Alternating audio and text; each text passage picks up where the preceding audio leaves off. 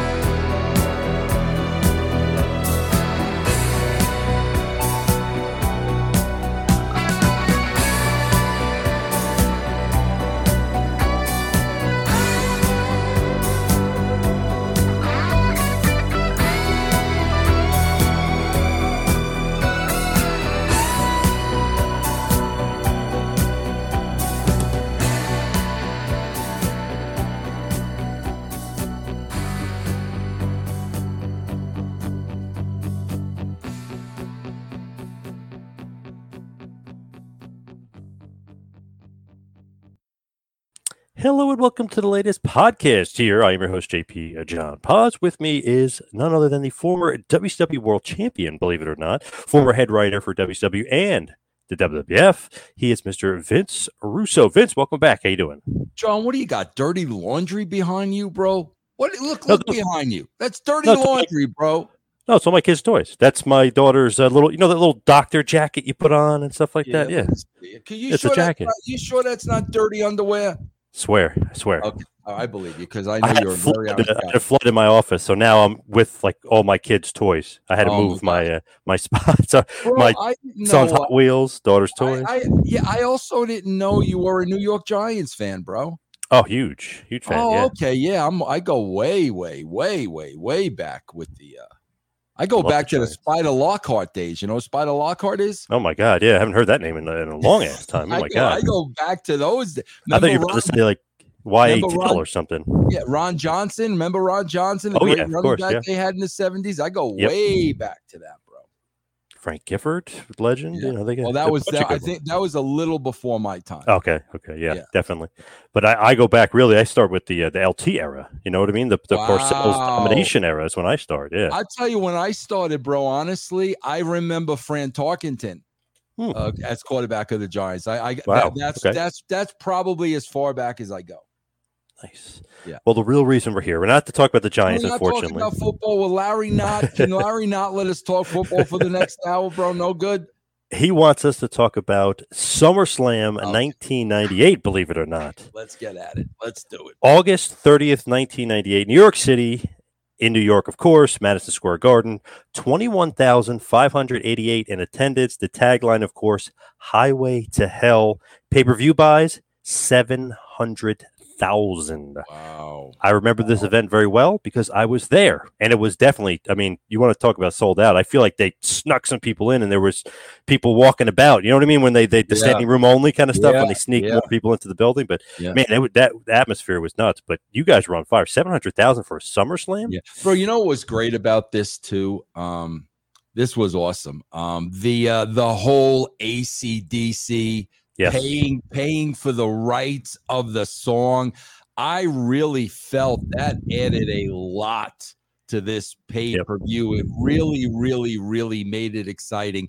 You know, it, it's funny, John, because you know you'll you'll have a lot of people say, oh, you know, Vince Russo's only success was, you know, WWE and this, that, and the other thing. You'll always hear that story. But what, what people don't understand is the big difference and the advantage I had of writing for the WWE was finances and resources. Bro, I could do whatever I wanted to do. Like if we want Highway to Hell, Vince McMahon's going to pay for Highway to Hell. Like TNA couldn't have afforded to do that. So that, that that's what that's what people don't understand. As as the head writer of the WWE, I could sit there and write anything, and it was going to happen because we had the finances and we had the resources.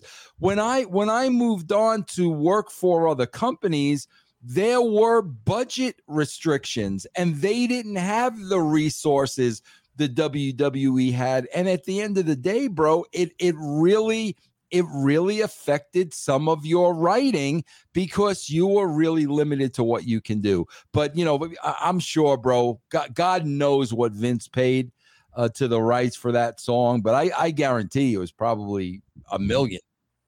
I heard that Jericho tried to get back in black you know, for AEW to play, and it was too expensive to get the song. So if yeah. Khan's oh, not paying for it, you know, yeah. you, you, know, it's, it's expensive, obviously. Yes, uh, yeah. Pe- people have no idea. Like I, I know when, uh, I know when Bischoff used Hogan, uh, you know, Jimi Hendrix for Voodoo Hogan, Child, yeah, bro, yep. that cost like that cost a fortune. But that's the difference, man, between you know a good show and a bad show. That I really believe the the song really added to the show man, ACDC is my favorite band. That's one of my favorite songs ever. It's per- perfect. Didn't you tie in Austin and Undertaker? It perfect. I mean, Undertaker's got the whole evil satanic gimmick. How he's on the highway to hell. You know, you got the hearse. You got literally everything tied in perfectly. I still have the this huge poster of Undertaker and Austin. Uh, you know, the cartoons, but they're destroying New York City, and they're like Godzilla and yeah. King Kong. They're like just using buildings to destroy it. Awesome, yeah. bro. The most, um, the most memorable thing about this pay per view for me is, bro, this is the, I think this was the one and only time I yelled at Vince. And I remember, bro, in you know, we, we were traveling together. It was always, it was always uh, Vince and Ed and Vince and Shane. That that's how we always traveled. And I remember being in the car and I yelled at Vince, and I'll tell you why, bro and I was right. I'm in this instance, I was right. Taker and Austin were really, really close friends at the time. Okay. And they wanted this match to be a baby face match. And I said to Vince, bro, this is New York City. This is Madison Square Garden. It's going to be sold out. This is huge as a freaking New York event, and you're you're a New Yorker yourself, even though he's from Connecticut. You know damn well I understand Taker and uh, Steve are good friends. I respect that. Those fans are not going to want a baby face match, bro. They're going to want to see these two guys absolutely kill and destroy each other. But bro, I listen. I, I, I respect Vince's decision because out of respect for those two guys, he let them go out there and have a baby face match. And bro, I could tell you, both of those guys were extremely, extremely disappointed in the match. And afterwards, they really couldn't understand what happened and like i knew like bro this is new york man. We don't we don't kiss each other. We don't they wanted to see you know blood and guts and you guys absolutely kill each other um, but because of their fondness and respect and the friendship they wanted to go out there and have a baby face match. And i remember yelling at vince in his in the limo. I remember yelling that sucks that sucks, Vince. That's not what this match should be. But I, I don't blame Vince, bro, because those were the two top guys. That's what they wanted. And whether it was going to work or not, Vince was going to allow them to do it that way. To me, though, I still liked the match. I still thought it was good, but we came out afterwards. Steve Austin got a concussion during the match, so maybe that is what led to it not being yeah, as good as it could have been. Yeah, I'm sure. Absolutely, without a doubt. Yes. Yep. Do you think that Austin almost had too much control? Like where it's like, oh no, we're going to do this, but even though the writer doesn't want to do it, like no, let's do no, because he was never like that. He he yeah. never, ever, ever like that, bro. Not at all. Not not at all. And and like I said, I understood. I totally understood, bro, because they were super close. I totally understood. So, like at the end of the day, man, you really, really, really had to respect their wishes. Do you think that Taker turning heel a few months later could have been fast tracked earlier to SummerSlam, like as far as the heel turn, because he does eventually turn in a few months. I, I I I don't know, bro. Like, um, man, bro, it, it, it's amazing when I look back and just everything we did with Taker. You know, bro, that, that that's what people don't understand, man. When you've got a character of that magnitude and the objective as a writer is to keep him up here. You can't bring him down, bro. You've right. got to keep him up here. People just don't understand how challenging that is when you have performers that are just the best in the game, man. It's it's very very difficult with Austin Undertaker, obviously, I mean, you guys are on a roll here. You'd be winning most of the ratings in the Monday Night Wars against WWE Monday Nitro. April 13th, I was at that Raw too in Philly, Austin versus Vince. That's what set off, like, you know, like, holy shit, like Vince is going to wrestle, Austin's going to kick his ass. And then obviously the dude love feud. But then it carries over into May and June. You guys are doing well. July, you guys are still doing well. Kind of, you know, kicking ass, kicking ass, kicking ass. But it's weird. All of a sudden, uh, the build, the real build, build, a big build up to uh, Highway to Hell here for SummerSlam, Nitro starts winning. So they win 8 10, 8 17, 8 24, 8 31, and 9 7. The last two are, of course, because of stupid dog show bullshit. But, yeah. um, but they won three in a row. Did you guys ever feel like, wow, we're, we have this awesome build up to Highway to Hell? You know, we got nah, this. Never, ne- any never, nervousness because they they nah, won some ratings here. Bro, we, we know, we know, and, and this is my disappointed in the WWE today. This is my utter, utter, utter, utter, utter disappointment bro, at the end of the day, regardless of the competition, regardless of what they're doing, it's it's just like a sport. It, it's just like a, a major league team. At the end of the day, bro, all you could do is control you. So, you know, we we knew that we were writing, producing, directing, performing the best show we possibly could do. We we we knew that. And I mean, you know, bro, if they had something hotter at the time, you know, like kudos to them because the reality of it is we had consistency, bro. We yeah. had consistency. We were always going to have a good show. And maybe they had a hot angle here and maybe they had a hot angle there, but they weren't going to be able to maintain it. And that's what eventually led to the demise of, of WCW, them beating the NWO to death. They didn't know what to do with it anymore. Now it's red and black. Now it's Wolfpack. Now everybody's in it. And they couldn't maintain that level um, of, of content. And we were able to. So if there was a loss here and a loss there, bro, we never panicked. We never worried about it. Uh, we just put on the best shows that we could. And that's like I said, bro, that's why I'm so disappointed in them today because these shows are absolutely horrendous. So Goldberg becomes champ in July. He, they do win that because remember he fought Hall and Hogan the same night and you know pop a rating, so they beat you on that night. But it's interesting. They go back to an interesting well of bringing in the Ultimate Warrior. Did you guys ever have any fear? Because when he shows up on that Nitro on 817, their rating is 4.9. Yours is only 4.2. So the nostalgia of the Warrior. I remember getting phone calls from my buddies. Holy shit, Warriors in WCW now? Holy shit. But then, you know, his promo went, went a little long, you know, and, and you know, that, his, that, his wrestling. That's exactly it, bro. That is were, exactly it, bro. It's very, it's very similar to AEW. Okay. Look what happened when Punk came in Mm-hmm. I, am telling you, bro. You, you, they, you, they have to have the material. They have to have the material. I don't care how huge they are, how over they are. You can't just bring these guys in and give them mediocre shit. And and, and that to me, you know, just just making the comparison, that's exactly what happened to Punk. It's not Punk's fault. You know, Punk's Punk doesn't write the show. You know, Punk is working with the material given to him. The same thing, bro. We were Ed Ed Ferrara and myself. We were professional writers. They, they weren't. You know, Eric Bischoff wasn't. You know, Tony Khan isn't. It takes professional writers, bro, to really write a compelling television show week after week after week and raise those ratings. If you don't have professional writers, I don't care what you book, you're never going to you're never going to capture the casual audience.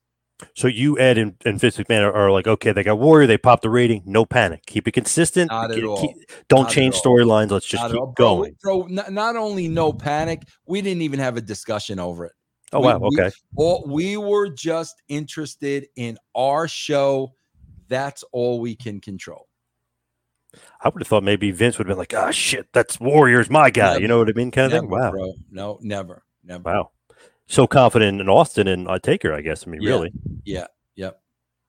So as far as like building up to this match, everything kind of is is really good. I mean, you got you got Hurst involved, you got a lot of kind of dissension. Is Undertaker a heel? I mean, you're teasing some stuff on Undertaker, but he's really secured himself as a babyface. I know you said you kind of wish it would have been heel versus babyface for MSG, but were you happy with all the build up leading up to? Oh the yeah, itself? absolutely. I mean, the you know the the storytelling was the best that we could do. I was just kind of concerned about the payoff of the match.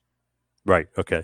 So let's start the show. Uh, there's a few Sunday Night Heat matches. I'll go over them quickly. One of them is kind of surprising, though. Uh, too much. Brian Christopher and Scott Taylor defeat LOD 2000, Hawk and Animal with Droz. Kind of, I don't know. I guess that's like a not that too much can't beat LOD, but it's just when you think about it, it's like holy shit, like these monsters getting beat by these guys. Yeah, no, that's that's true, Yeah. and, and and I'm very critical of that today. So no, that's true. I I agree with you. And obviously there was uh, stuff going on behind the scenes with Hawk, and obviously Yeah. Droz is there, and they're kind of teasing the dissension with with the group. Yeah. But it's funny. It's like um, I guess as soon as Hawk is kind of not Hawk anymore, I could see, you know, not you guys per se, but maybe Vince saying like, uh, I don't trust him. You know, we, we can't give him like you know a big push anymore. Oh yeah, no, bro. Listen, I, I I'll never forget like the one of the most disturbing things I ever saw in my entire career, bro. I'll never forget this because, bro, you got to understand, and you do, John. You know, the boys hide everything, man. They they don't. They, you know, Yeah. I never knew. I never knew how bad off Hawk was. I never knew because they hide it. They don't. They don't tell you the truth. They always tell you it's no problem. It's no problem. It's no problem and I'll never forget, bro. Um, during during this run, bro, I witnessed Animal pushing Hawk through the airport in a wheelchair, and Hawk was completely out of it, bro. Literally foaming at the mouth. Oh my god! And when I saw that, I had to see that with my own eyes. Then I realized, holy shit, bro! I had no freaking idea uh, this guy was this this bad off. And I'm sure in talent relations they they knew. So Droz was always kind of there as a plan B. Gotcha. And it's it's like quite a shame to, to see it because Hawk and Animal. I mean, eh, God, like they invented the term like LOD pop because they got the Oh, biggest yeah, pops. Oh, you know what I mean? yeah. They're like compares comparable to Hogan getting these Yeah, gigantic pops. a- I mean, ab- absolutely. it was heartbreaking, bro. It was heartbreaking. And I know they're older at this point, but they really got the New Age Outlaws over. I mean, they they could still get teams over. They get help Yes. get X over. So I mean, they're still valuable, but to the point of like, wow, they can't really trust them anymore. It's crazy that LOD in '98. You know, it's still a young fan. You think yourself, oh, they're still gods, but Yeah. LOD 2000 was a little bit weird. You know, with the hockey stuff, and it, they just mm. were completely different. Yeah, I, I agree, A- and I, I didn't like it, and and it and it didn't work, but we were dealing with these outside issues. That that's what a lot of people don't understand. Why are you doing this? Well, because we're dealing with this, and Right. you you you're not publicly going to say that, but that had a lot to do with it. So Gangrel also defeated Dustin Runnels, who was not Goldust. He was not Dustin. He was just Dustin Runnels. I remember eventually he would say he's coming back and teasing that it was Jesus. Yeah, you yeah, know that he's all religious, but obviously he's talking about Goldust. yeah. He's funny. I mean, he could pull off anything, Oh, really. he could pull off anything, bro. Like uh, anything. He's he's he's the best. Anything, man.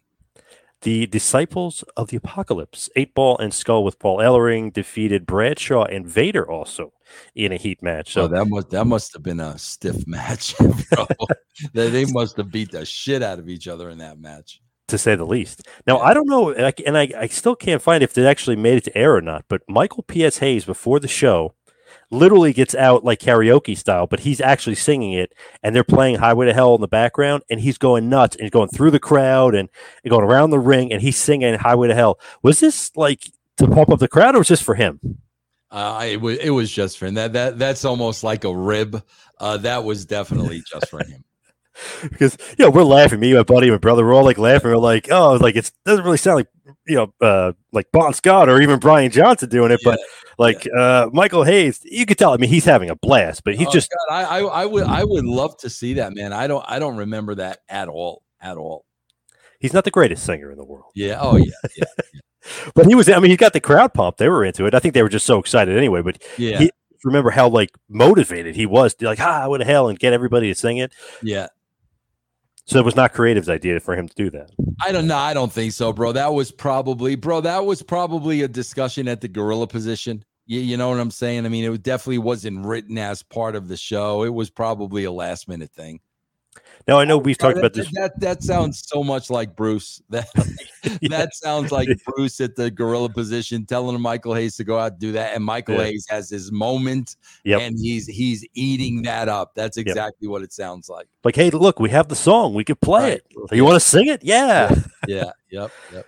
I know we talked about before, like WrestleMania, even it's just another night because you got to book the next night and you got to Yeah. book forward. But is it any different or any more special because you're at MSG now for a huge pay per view show, twenty two thousand Well. I'll tell you, it wasn't for me. It wasn't Wow, for me, but I will tell you this, bro, uh, because I got scolded one time. MSG was a big deal to Vince because Vince Sr. was in the Madison Square Garden Hall of Fame.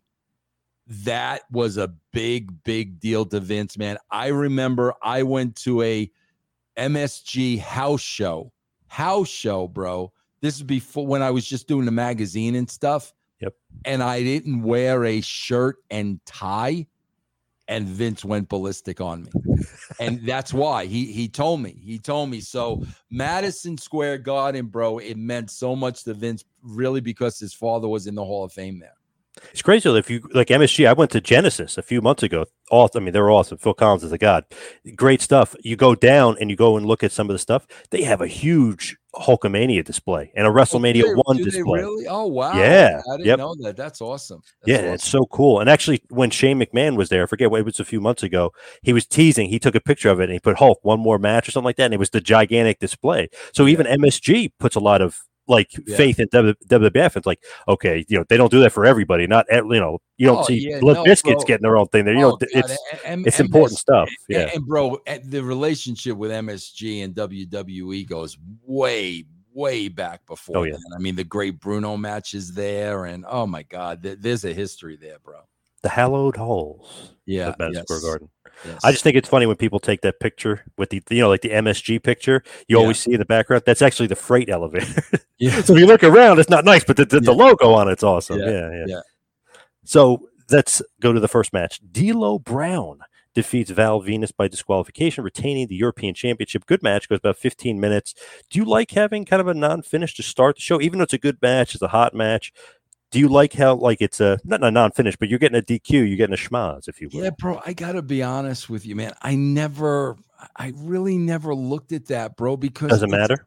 it does it's a you know you know bro it's a tv show bro i am telling you i am telling you casual fans don't give one shit about that bro that is that is your your your smarks your marks your dirt sheets casual fans don't give one shit about a clean finish as a matter of fact if you if you said clean finish to casual fans they don't even know what that means they they have no idea what that means. So for the mass audience, bro, that does not matter one iota. Okay. It, it, you know, like me, Smark or whatever you want to say, the Mark. I'm, I'm thinking like, oh, DQ. Not Yeah. when I was not when I was 16 at, at the no, show. I didn't think exactly, that, but yeah. And, and that that's our audience, bro. That's our audience. I want to mention this before I forget too. They had a lot of bootleg shirts, of course, New York, the street. Austin rules, Goldberg sucks. I remember guys were trying to sell us those shirts. I just want to think it before I forgot that for later. I was like, wow, New York, you know, this is great. Oh, like wow. they Yeah, they that's so awesome. Yeah. yeah, they're so like uh, into it. You know what I mean? Yeah. Yeah. Selling these Austin rules Goldberg suck shirts for twenty dollars a get one, piece. you didn't get one of those? No, I didn't. I maybe Oh, I should wow. have, but no, I no, I never did. Yeah. And I was more of an Austin guy than a Goldberg guy at that point. So Yeah. yeah, I, I probably should And. I remember, bro, like um, I swear to God, I remember, you know, going to see uh, the the first Kiss concert I went to was 1977. I was Wow. 16 years old, and I remember, bro. It's funny that you mentioned that because the merch inside was so freaking expensive, but Yeah, oh, on the street, bro, they had like 20 different Kiss shirts for like half the price, man. It's, yes, yes. it's it's funny that I wonder does that does that still happen today? So three years ago, I went to Kiss uh, here in, in uh, Prudential Center in New Jersey. Right. Fuck, I mean, awesome show. They were great. They had a same shirt inside was forty five dollars. Outside was like a replica of it, but it looked just as good. You know, with them on it's awesome. They got the whole list of where the tour is, and the guy's like twenty bucks. I'm like, oh, and I really had twenty, but I, I had two tens, so I I only have ten. And he's like extra large. I was like, yeah, and he, he gave it to me for Yeah, ten. I'm no, like, yes, I just yeah, yeah. Oh, exactly. I, I did that. Uh, I, I went to. I, God, I was so lucky before I really, you know, started getting sick. I got to see Ozzy here, you know, a couple of years ago, and it was the Nice. same thing. I wanted this shirt so much, and it was like, you know, fifty bucks inside. I'm like, bro, come on, you know. And I went outside, and it was like twenty bucks. Yeah. See, I made a mistake years ago when I went to ACDC. I bought the shirt inside, it was like 50 Yeah. bucks. What an idiot. And then outside, I see the guy selling for 20. You're like, yeah, oh, God. And it's almost the same exact shirt. yeah. Oh, Like the material is nice. These guys on the street are, I mean, they know what they're doing. Yeah, absolutely. I love those guys, though, because now every show, like I always, I'm always looking for this stuff. Oh yeah, yeah. Oh yeah. Um, I just think it's funny, like the Kiss, like the stuff that they had inside, it's just insane. Like the amount of stuff that they had this for sale. I'm like, yeah, just buy from the guy outside for, Yeah. for cheaper, just because everything's just a ripoff. as far as like Oh, inside. Even WWF now, I think the shirts are thirty dollars a piece. Oh yeah, I can imagine, bro. I can imagine. That- that's thirty dollars. It's crazy. It literally probably cost them two dollars to make it. Yeah, yeah. So the next matchup, the oddities, Giant Silva, Golga, and Kurrgan with Shaggy Two Dope and Violent J of the ICP, and Luna Vachon defeated Kaientai, Dick Togo, Men's Teioh, Shofunaki, and Taka Michinoku with Yamaguchi-san in 10 minutes. A lot, a lot going on there. Nothing great or nothing to write home about. But for some reason, the oddities were over. I don't know if it's because of ICP. I don't know if it's like one of those ironic things that you're just chanting these idiots like the AEW fans do for like Orange Cassidy. You're like, oh, this guy's an idiot. I'm going to cheer for him. You know what I mean?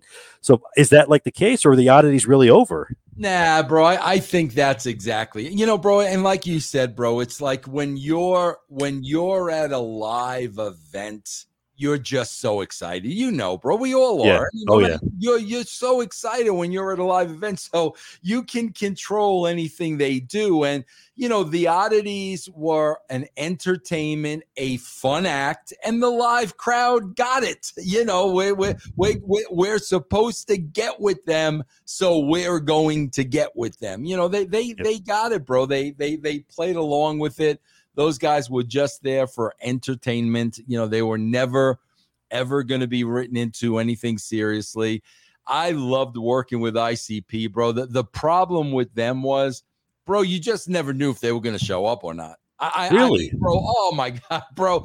I was, I was, I was at shows. This is WCW now because Vince, Vince wouldn't stand for this. I was at shows where they were scheduled to be on Nitro. During the day, bro, they're in the parking lot. The Juggalos are there. They have a big party and everything. Come match time, they're no place to be found. Gone, gone, bro. And I, I used to laugh. Like I used to think it was so funny because it's, it's just who these guys were.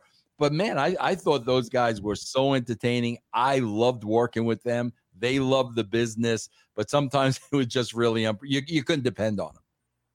Why ICP with the oddities? Just because they're going to sing that song, or like, like, eh, was there any reason why they were put It- with them? it was a circus. You know, the, I mean, the oddities. I mean, that's the whole idea. It's it's it's the feel of like a three ring circus. That that that's the It's vibe. Right in with the Psycho Circus, whatever the Yeah, hell they, they, they call themselves. Yeah, Yeah, yeah. I always liked ICP. I don't know, there's something funny about them. But uh, did you know like how big of like fans they were? Or- Oh or did- yeah. Oh, oh, you yeah, knew? Okay. Oh yeah, no doubt about it. Yeah.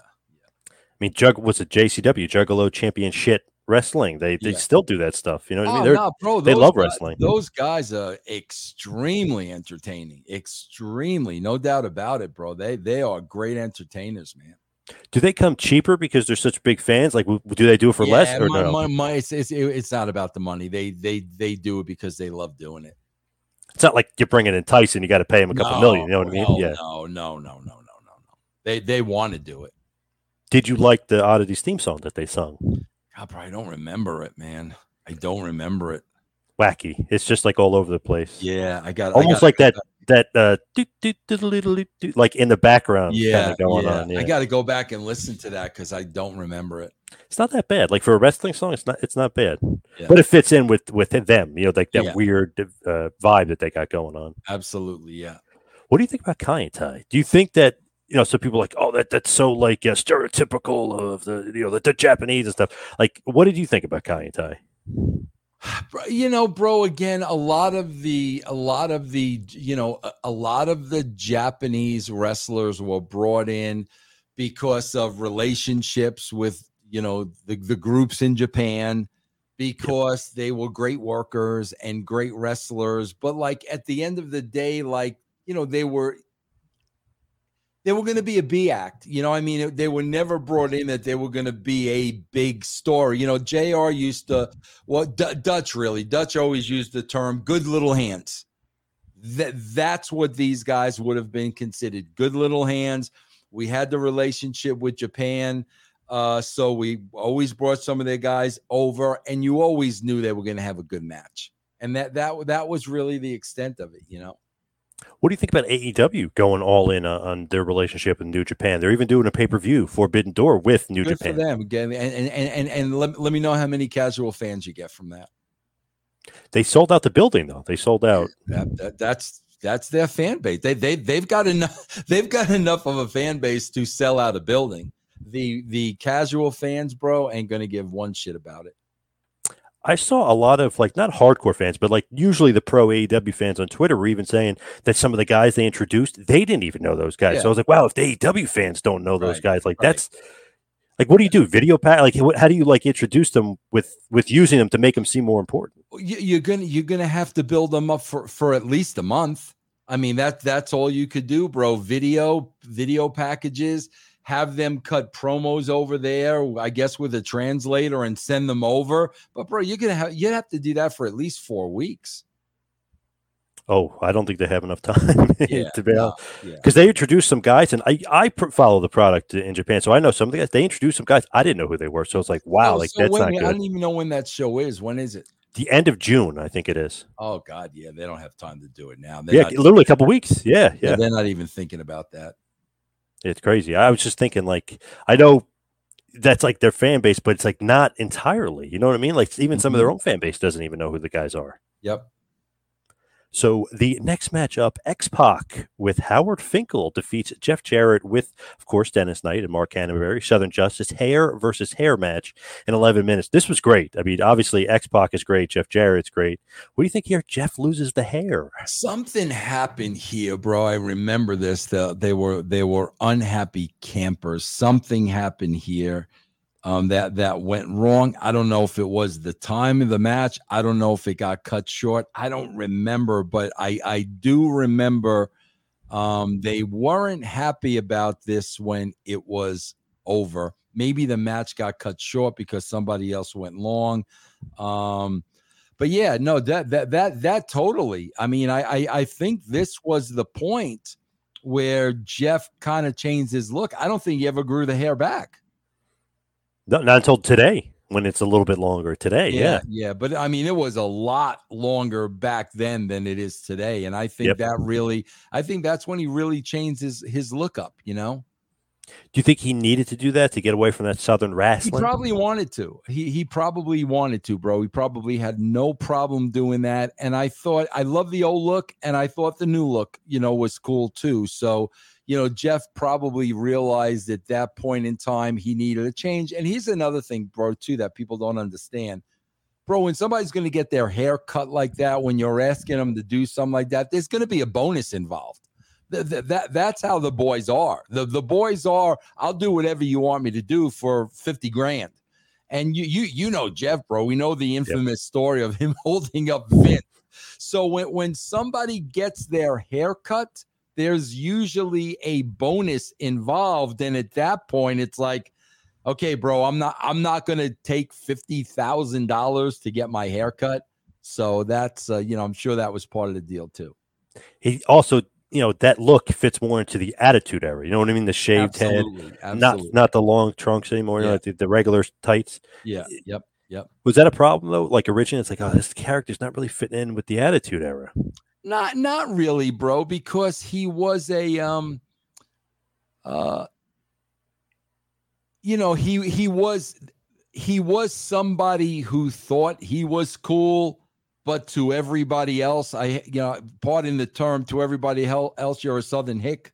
Like that, that that was part of the allure, So- and Right. that got him heat. I, I, I mean, really, that that's that's where the he was. Somebody thinking he was so over, and you know, especially people from the Northeast saying, "Bro, you're a country bumpkin." You know what I'm saying? So, so, so that that kind of helped get him over. But I, I thought both both looks really worked for Jeff. Did you like the pairing with Southern Justice? Oh yeah, and they were close. They they were very very close, bro. Those guys, like especially Mark Canterbury, bro. He was the real deal. Like he would, he if he wanted to hurt you, bro. Like he was the real deal. And those guys, bro, nicest freaking guys in the world. They they were very close with Jeff. Those three were good friends. So yeah, I, I wish, bro. Like you know, again, like we we talk about those guys, Southern Justice, Godwins, whatever you want to call them, and they were kind of an oh by the way team. And when you look at them today and you look at the size of those guys, bro, they would be the biggest guys in AEW. Oh, by far. yeah. the- these guys were freaking huge. But everybody, you know, was huge back then. Everybody was a wrestler, bro. Everybody that came through that curtain you believed would freaking kill you if they wanted to. Man, I, I worked with Mark a few years ago, Mark Canterbury, and I was like, man, you're bigger than I thought you were. Holy crap. Like, you're massive. Like, he's, a big guy. He's a big, big, thick, and the real deal, bro. And so soft spoken, but he, bro, he was the real deal. So obviously, X Pac shaved his head, but with help from the Headbangers, Darren Drozdov, a little bit of help from uh, the New Age Outlaws, who kind of chase off Southern Justice. Is this the way to get everybody out there, or is just like to play off that? Oh, Jarrett really doesn't want to get his hair cut. We have to have somebody, you know, hold him down, so then Kind we of a shave his head. Kind of a combination of both. Kind of a Okay. combination of both. Because especially a big event like this, uh, you know, SummerSlam, Madison Square Garden, you know, everybody that comes out, they're gonna pop for. So it's kind of a combination of both. You don't still talk to Jeff today, right? Nah, we uh we we haven't talked in a long time. Because they mentioned you get on um, smoke uh, Broken Skull Sessions, Austin and and Jarrett, but he he like didn't really go into details. Austin's like, oh, I always liked working with him, and then Jarrett said when he was working with you, there was a level of comfortability because you guys are so familiar with each other and you knew like Yeah. how to work bro, with there- each other. There's a there's a big disappointment on my part, to be honest with you. Like, bro, some something happened. Dixie had brought me in, bro, as a consultant while while Jeff was there, but basically the terms were it was it, it was supposed to be a secret. And if anybody found out the gig was up. So I didn't tell anybody. You know that you know you know okay I, I don't agree with this. I think it's stupid. But if this is what you want then i'm not going to tell anybody. So bro eventually jeff was having a meeting with dixie and janice carter was on the phone and in n- eh, not knowing jeff was there or jeff didn't know whatever janice asked the question how's things working out with vince And that's where Jeff learned about it. So what happened was he stopped talking to me. And I was like, bro, this the boss hired me under this guise. And whether I agreed with it or not, I had to agree to this to the stipulation. Bro, I'll, I'll be honest with you, um, John. I needed the job at the time. I, I right. needed the job. Today, today, if, if if somebody called today and said, you know, AEW, Vince, we want you to consult, but it's going to be a big secret. You can't tell anybody. I would say no. I, I, I, and, and, and I wanted to say no because it was ridiculous. I needed the money at that point. So I, whatever Dixie, however she wanted to do it. So he stopped talking to me, man. So like, I was like, bro, what, what did you want me to do? I, I wasn't allowed to say anything. I needed the job. I needed the gig. I needed the money. So I never said anything, you know? So then I I went to a convention, bro, like years ago. This is going back like almost five years now. And Karen and Jeff were there. And I went up to Jeff like in front of everybody. I said, "Bro, I'm not going to play this game with you. Like, give me." And I and like I kissed him like right on the mouth, right? So afterwards, um, what's um, Karen comes and finds me, and she says, Vince, I want you to know something. She goes, Jeff isn't hot at you and mad at you um, because of the consulting gig. She said, Jeff's mad at you. Be, J- Jeff's not talking to you because Dixie told Jeff that you were talking shit about him. And I'm like, you know, bro, first of all, from day one at TNA, Dixie and Jeff did not get along. Okay. And because she was my boss and Jeff was my friend, I was always middled, always, always middled, always put in a horrible, horrible situation where she's the boss. I've got to respect her. She's paying me. He's my friend that I've known forever. So there was always a middling from day one. So now I find out, okay, bro, this, this he stopped talking to me because Dixie told him I said something about him. But here's what really pissed me off and really disappointed me, bro. Bro, at that time, I had been friends with Jeff for this is about five years ago, bro. So 2015, bro, we're talking about a 20 year relationship. Yeah. You mean to tell me, bro, you're not going to confront me. You, you, you're not to, after 20 years, you're not to say to me, hey, Vince, listen, I want to have a, I want to have a talk with you. Dixie said, you said so and so, blah, blah, blah. You're not even to have a conversation. You're, you're just going to accept what, what she told you. I said, bro, to this day, I don't know what he's talking about. I don't know what she said that I said. I have no idea. But my disappointment came with 20 year relationship. D- Dixie says I said something about you that that triggers you to cut off communication with me and you're not even going to tell me what that is? and, and that's it bro like that that that's where it was left so like i i don't i don't have any heat with jeff i have no idea what dixie said to jeff he's never had that conversation with me but the thing is john like bro that's the wrestling business that that's just how it is like i knew this guy for 20 freaking years dixie says i i i, I said something about him and he doesn't even ask me about it. Man, I I I, had a situation, bro, a couple of weeks ago. You know who John Arezzi is, right? Yeah. Oh yeah. Bro, I had a situation literally a couple of weeks ago. We were doing castrating the marks, and Wade Keller makes the comment, "Oh well, you know, John Arezzi always apologizes for Vince Russo, like Arezzi is apologizing." that he introduced Russo to the wrestling business. So John and I have made up and we're cool and we text back and forth and everything else like this. So when I heard that comment, it really hurt and bothered me. Well, John, what, what do you think's the first thing I did? Text John Arezzi. Exactly. Uh, For, first thing I did, I said, John, I just got to ask you this. You know, and he even asked me to send him the clip.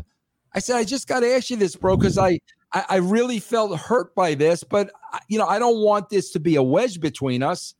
You know, bro, that's what you do. You you you don't take like bro, I'm I'm gonna believe something Wade Keller says or Dixie Carter or anybody without asking you. So like that, that that's the disappointment to me. But you know, bro, that that's why Jeff is such an old school wrestler, bro. And you know, obviously Jerry Jarrett is his father, bro. I, am so I love the guy to death. I, I will always love him. But obviously, John, in, in the wrestling business, there are a lot of people where when you can no longer do anything for them, you never hear from them again. Right. I, I mean that that that that's a lot of people in the wrestling business. When you're not in a position to to you know help them out, further their career, all of a sudden there's radio silence. I mean, it, it's happened to me with a million guys, and it really happens with like the old school guys, you know. So it, it, just like I said, bro, I, you know, I have no heat with him. I'm, I'm there. It's just very, very, very, very, very disappointing to me. So the next match up, Jacqueline and Mark Mero in a mixed tag match versus Sable and a mystery partner. That mystery partner ends up being Edge. So Edge and Sable get the win in eight minutes thirty seconds. This is technically Edge's pay per view debut. Did you see a lot in Edge? Because Sable is super over. So, hey, if we see something in this guy, let's pair him with Sable. Oh yeah, absolutely, bro. I mean, absolutely. You know, I mean, he he had the look. You know, back then, uh, he had such a cool look. Um, yeah, bro. My I I um. I, I don't think I, I to this day I don't think Edge understands this because Edge is taking his shots like everybody else. Bro, at the beginning, Edge wasn't supposed to talk he was almost supposed to be like Tommy, where like is he deaf, dumb, and blind? Like we we don't know that. That's why we had the woman doing the voiceovers. But the whole idea was supposed to be this guy was supposed to be very very mysterious. He was supposed to be like an enigma, and obviously over time, you know, he would have talked whenever that moment came. I, I, I still think Edge is under the uh, impression that I wanted him to never talk. No, bro, that's not what I wanted. I wanted there to be a mystery at the beginning. Who is this guy? Where is he from? What's the background? Because, bro, you could pay that off huge. I, I mean, whatever the backstory is, you could pay that off huge. But again, as soon as um, as soon as we left, he just started talking, just like they took Kane's mask off and all, all, all that other stuff that, in my opinion, was never paid off correctly. So Edge and Sable do get the victory. Then we move on to the Lions Den match. Ken Shamrock defeats Owen Hart with Dan Severn via submission. Match goes about nine that, minutes. That was on video, right? So you had the in the, the dungeon. The, in the dungeon. yeah, the, the Lions Den, the, the setup of, of like the cage. But that was live in the arena. It took place in a separate theater, like yeah, within MSG. I, yeah, yeah. yeah so it's like a part of MSG, but it was in a separate I theater. Do. yeah, maybe it was the Felt Forum. It used to be called the Felt Forum. I don't know yeah. if they changed it. Yeah, I, Paramount I Theater. I forget what they call it now. Yeah. yeah, yeah, yeah, yeah. I think that's it now, bro. It used to be the Felt Forum, and then I think yep. it became the Paramount Theater. But I thought that was a good match. I enjoyed that, bro. I enjoyed that pretty cool just different right i mean you yeah. don't really normally because, see like that well, yeah i think that was tied into they did something in stu's dungeon. Right yes. Yeah something happened yep. in stu's dungeon. So now we were going to take it to shamrock. I think i think that was the story but I, I thought that was a good match yeah, Owen beats him up in the dungeon. Like he yeah, sets yeah, yeah, sets him up, beats him up, takes him out yep, of the dungeon. Yep, yep, yep, exactly. Yeah, yeah. Funny though, maybe people don't know this, but Ken Shamrock actually had some training at the dungeon. Did some yes, training with the Harts early. Shamrock on, was freaking phenomenal, man. I mean, absolutely. Uh, the, the, bro, he may. I I swear, if you go back and look at Attitude Era and whatnot, I swear to God, bro, I would challenge you to find somebody more believable than Ken Shamrock. Ken Shamrock was one of the most believable wrestlers I've ever seen in my life. And, you know, I've watched a lot of his matches and his level of intensity and uh, just everything about that guy, he was so believable in the ring, man. Do you like that you're doing like a UFC quote unquote style Lions Yeah, Den, like with the cage? You like that Yeah, for him? Yeah, I do. Yeah, yeah. So uh, Owen Hart taps out, but Severn, who's in, you know in his corner, so to speak, just walks away in disgust. Were you setting up like a big feud with Lesnar you know, or with bro, uh, that, Severn? that or no? was never fair, bro. I, I, I'll tell you why. That was never fair, and, and this is just my opinion and my view on it. Shamrock was such an awesome, well-rounded performer, um, and could cut like great promos with great intensity. And everybody knows, bro, Severn could not cut a promo and and and I think because Shamrock was so good, I think that really hurt Severn because he lacked in the entertainment area. Uh, you know, cutting the promo and you know being a character. I mean, he was a shoot, uh, you know, MMA fighter, and he was absolutely great. But he really lacked the personality that Shamrock had. And I Yeah. think that really, really hurt him because when you had those two guys together, I mean, my God, Shamrock just reeked personality, and and and Severn just wasn't that guy. because they'd have a couple matches at WWF, but they're short. I mean, like little Yeah. matches here, there, no feud. Yeah, yeah, yeah. So the next matchup, the New Age Outlaws, Billy Gunn and the Road Dog defeat Mankind. Falls count anywhere for the WWF Tag Team Championship. They end up winning. Kane is supposed to be a part of the match, but it turns out into a handicap match. Match goes about five minutes twenty seconds. Outlaws basically win the title handicap style. What was the point here? Because Kane shows up later and kind of like cements the fact that he no longer likes Mankind and beats him up a little bit, but he doesn't help him in the match at all. Like, but they're supposed to be tag champs. Was this to really solidify like Mankind as like um trying to get sympathy for him?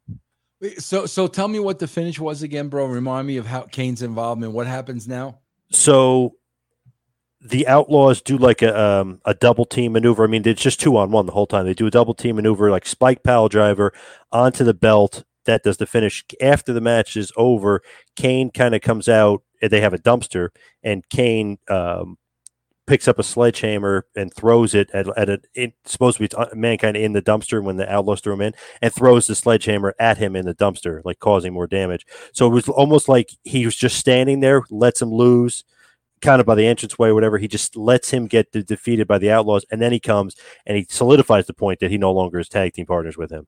So did they have a feud from that point on? Kind of, uh, not really. It was almost like mankind becomes lost.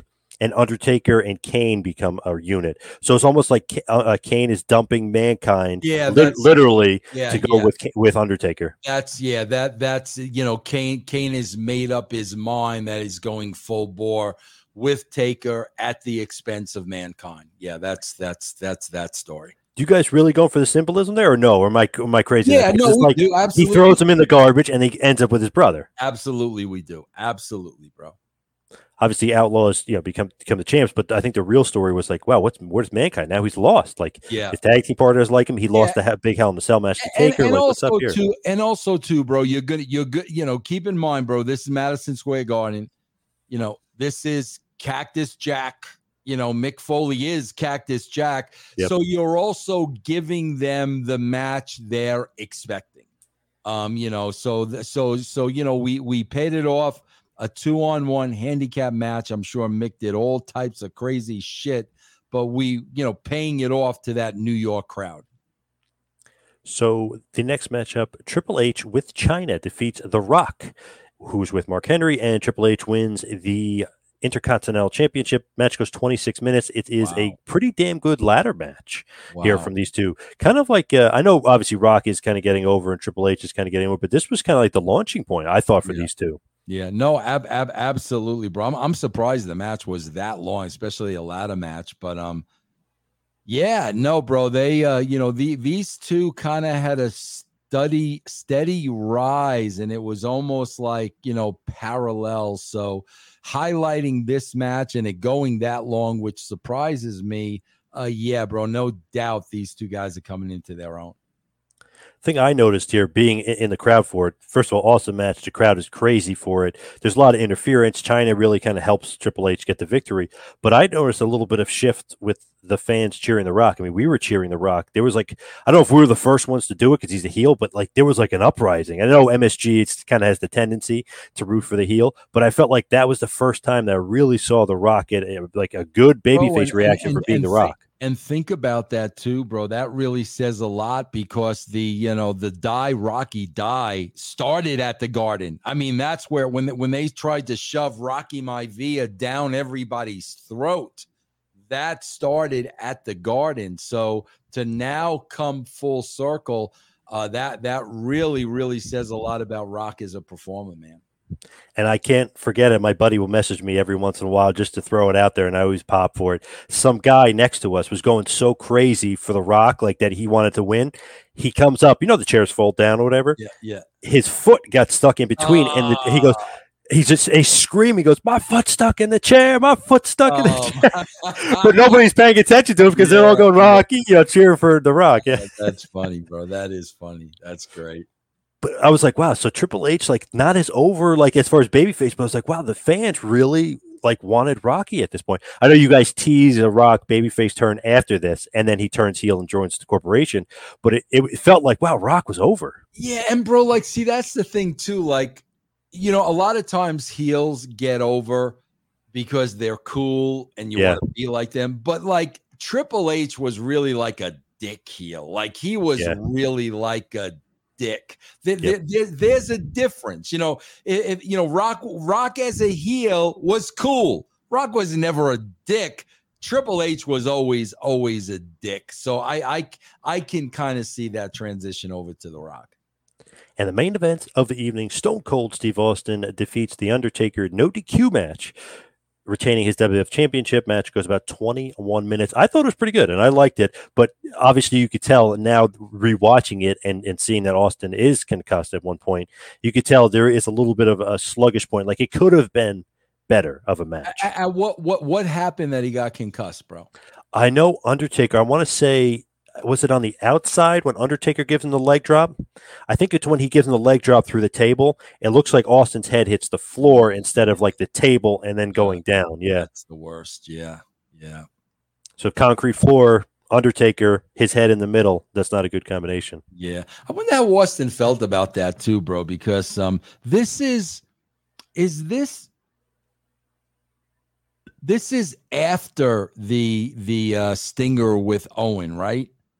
Yes. Yep. Oh, a year after. It's a one year. year one year exactly. Yep. I want see. I'm I'm curious. I wonder how Austin felt about that because you know you know Taker's his buddy. Yeah. You know what I'm saying? And you know he he was probably so sensitive at that point about his head and neck. Um, that I'm I'm I'm just I'm just curious. Uh, I'm just curious how he must have felt about that.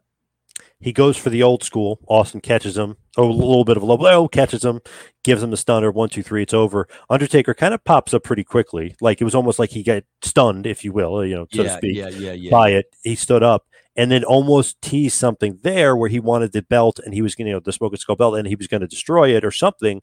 But then he just kind of gives him off and acts like a baby face. And Kane is kind of out there and he makes his way. Was this just like teasing something's happening here? I mean, like what? Yeah, because exactly. Undertaker still looks strong, but he lost. that's the thing, man. You, you and this never happens today. Like this isn't even a thought. This isn't even a thought anymore, bro. When we have the last scene of the pay per view. The purpose is we're driving them to Monday. Right. That that's a purpose. We're, we're purposely doing that a lot. You know, it's not the period, the end of the sentence, just the presence of sending Kane out there. Like, what does this mean? We were always, bro, always, always, always teasing to the next show Again, that's writing, bro. That's writing. You don't you don't see any of that shit anymore today, man. Austin almost gets like the head nod or the sign of respect from Undertaker after he wins. Then Kane comes out and they're shoulder to shoulder, and Austin's in the ring as champion. But then he's looking like, oh shit, what's to come tomorrow night or next night? Got the That's Brothers it. of Destruction, the two Yep. most evil guys are now together That's and look exactly coming it. after me. Yep, that's exactly it, bro. So you want to see how Raw is going to open up on Monday because that's the last thing you see on the show. What would you say overall? I know it's you. It's hard for you to say great show. To me, I was there live. I still love it. I still can go back and, and enjoy it, and, and have great memories of being there live and being at MSG. And really thought it was a great show. I liked a bunch of the matches. Like, were you happy overall with the show? Oh yeah, bro, because it's it's going to be the fan response. I, I mean, that's that's gonna that's gonna de, you know determine whether we're happy or not. And uh, yeah, man, I mean the the the people love the show.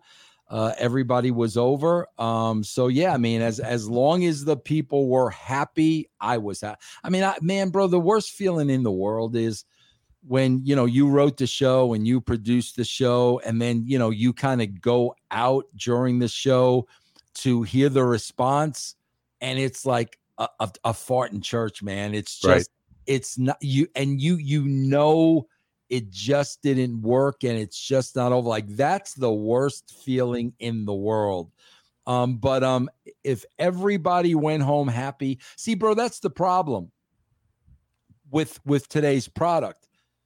They're literally putting house shows on television. So for, yeah. for the house show people are going home happy for the house show but the people watching on television it's a totally totally totally different experience so as long as the uh, people enjoyed the show we were happy we did our job Great show. I thought anyway. Good. You guys. You guys are on a roll. Maybe losing the ratings for this month, but it's not gonna not gonna be for long. As you guys are gonna be more consistent and then really really ramp it up and turn the corner in the fall of '98. So let's head towards the plugs. You can follow me on Twitter and Instagram at Two Man Power Trip. Check out the website, tmptempire.com. And of course, Patreon, patreon.com slash tmptempire. Vince, what do you got? Right there, man. Russo'sBrand.com, patreon.com forward slash Russo TWC. You can go to channelattitude.com. We've got dozens and dozens and dozens of shows at a very, very reasonable price. Uh, check it out. Do you still enjoy doing the Attitude Era when you're breaking that down? Do you still enjoy doing Bro, that? I, I enjoy it because I like I just do it an hour at a time. Yeah, I, I just I I literally cut every episode in half so I can really take an hour of the show and really dissect that hour in like 30 minutes. So so the fact that I do it in those interims, I I enjoy doing it because it's not like I got to sit there through a 2-hour show and I really break it down so I could really concentrate on it 1 hour at a time. All right. Great stuff as always, Vince. Thank you again. Thank you, everybody, you, for John. listening. See you right back here next time for the next podcast. See you next week, folks. This has been a John Paz Power Trip production in conjunction with the Two Man Power Trip of Wrestling. You could follow us on Instagram and Twitter at Two Man Power Trip. You could check us out on Facebook. You could subscribe on YouTube. You can go to patreon.com slash TMPT Empire become a patron and also check out the website tmptempire.com and buy a shirt at prowrestlingtees.com. Two Man Power Trip where the power lies, brother.